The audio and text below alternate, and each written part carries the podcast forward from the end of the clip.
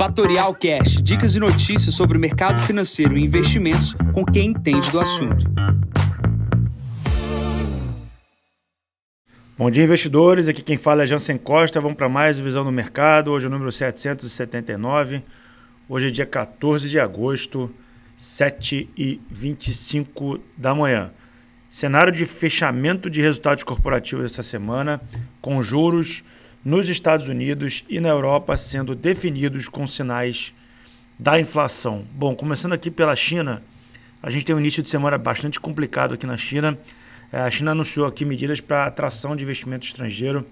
A gente está vendo uma briga entre Estados Unidos e China para a questão de investimentos no país. Tá? Os Estados Unidos buscando retirar os estímulos de investimento na China para trazer as empresas mais para mais perto ou para dentro dos Estados Unidos. Essa briga, que é uma briga velada, ela tem, tem diminuído uh, o investimento estrangeiro na China. Isso pode prejudicar aqui o Brasil e também está facilitando e está aumentando os investimentos no México. Os problemas na China todo mundo já conhece e todo mundo aguarda é, estímulos para que o país não pare de crescer. Lembrando que é, economias como a chinesa, que passa por processos ditatoriais, o princípio deles é manter o emprego e isso é questão sine qua non para a manutenção do processo chinês. Então a China busca o emprego para camadas uh, mais pobres e também para as camadas mais jovens para evitar um colapso da sua uh, maneira de lidar com a população. Tá? Nesse momento, as bolsas na Ásia fecham em queda, tá? lideradas por Hong Kong. É, o processo das gigantes imobiliárias, agora a Counter Garden, ela cai 17%, né? níveis de baixa uh, recorde aqui na, na, na ação e também a suspensão de bondes corporativos de outras empresas do setor. Tá? O mau humor uh, na China vem muito derivado por sexta-feira de Wall Street e a gente tem uh, neste dia de hoje, no final do pregão, uh, aqui no Brasil, né, a prévia do PIB japonês que acontece aqui de noite. Né, e os dados de varejo e produção industrial que temos da China. Então, o cenário que vem da China no início dessa semana é ruim. Minério de ferro cai 0,41%, cotado a 99 dólares e 91 cents. Plano para a Europa, os principais mercados europeus operam sem direção única, com destaque para Londres, que cai pressionado por queda das commodities. Tá? É, bom, a gente tem ali na zona do euro e também na zona do Reino Unido uh, uma tensão ali uh, por questões de inflação. Tá? A gente vai ter uh, divulgação de inflação na zona do Reino Unido e a gente também tem questões dos juros que serão definidos por parte do Banco Central inglês e também o europeu. Tá? Pulando agora para Estados Unidos, a gente tem fechamento de resultados corporativos, a gente tem praticamente menos de 10% das empresas do S&P que vão ainda divulgar seus resultados. A gente teve muita surpresa positiva. É, o S&P não cai, né? A gente está vendo aí o S&P renovando novas máximas. E o que a gente tem uh, esperado aí para essa semana é a divulgação de grandes varejistas, tá? vendas no varejo e a ata do Banco Central americano. Tá? Isso vai ser divulgado na quarta-feira.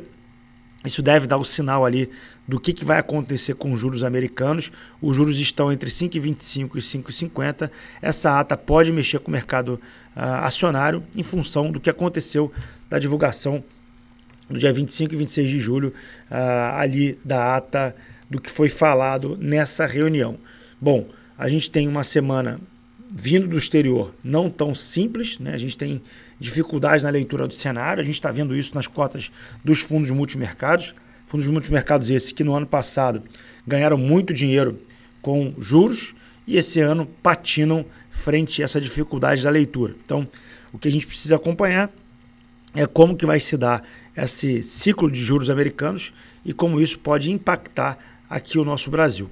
Bom, falando agora principalmente sobre o Brasil, a gente está praticamente em um cenário uh, onde não há definição uh, do marco fiscal e também dessa nova tributação que está sendo proposta. É, Lira uh, e o Rodrigo, que comandam ali as duas casas, é, tem dificuldade na, na, articulação com relação ao governo por questões de cargo. Né? A gente está vendo ali o Lula tentando é, compor ali a base para aprovação dessas medidas. A gente vai se encaminhando para o final do ano. Isso aí deve facilitar uma nova retirada de dinheiro, uma nova liberação de dinheiro por parte uh, do governo.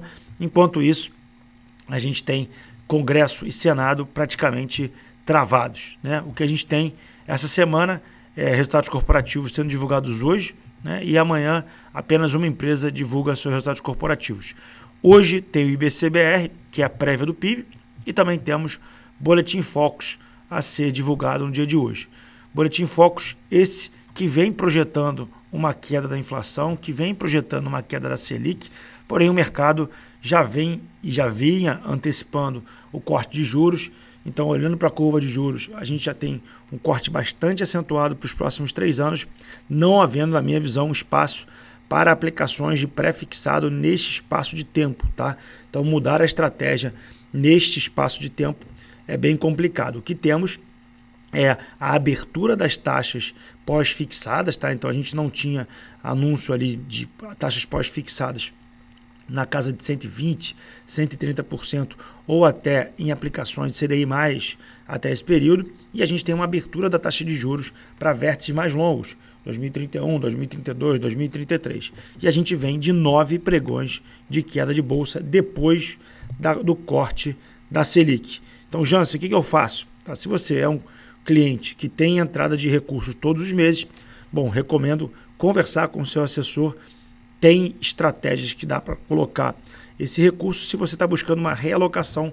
Se for para o curto prazo, sinto te dizer que não há tanta oportunidade no curto prazo. E os fundos multimercados, muita gente olhando para essa categoria, reclamando da rentabilidade, vai e pode patinar. Tá? Semana agora, fechamento da semana, teve um podcast no Stock Pickers e o Bruno, que é o gestor do, do XP Macro, comenta muito bem sobre isso, que bons fundos multimercados podem ter até janelas de 18 meses ruins. Tá? Então, se você está no multimercado, que é um bom multimercado, que tem aí uma rentabilidade baixa, sinto te informar, mas pode estar nesse período de entre safra do fundo. Tá?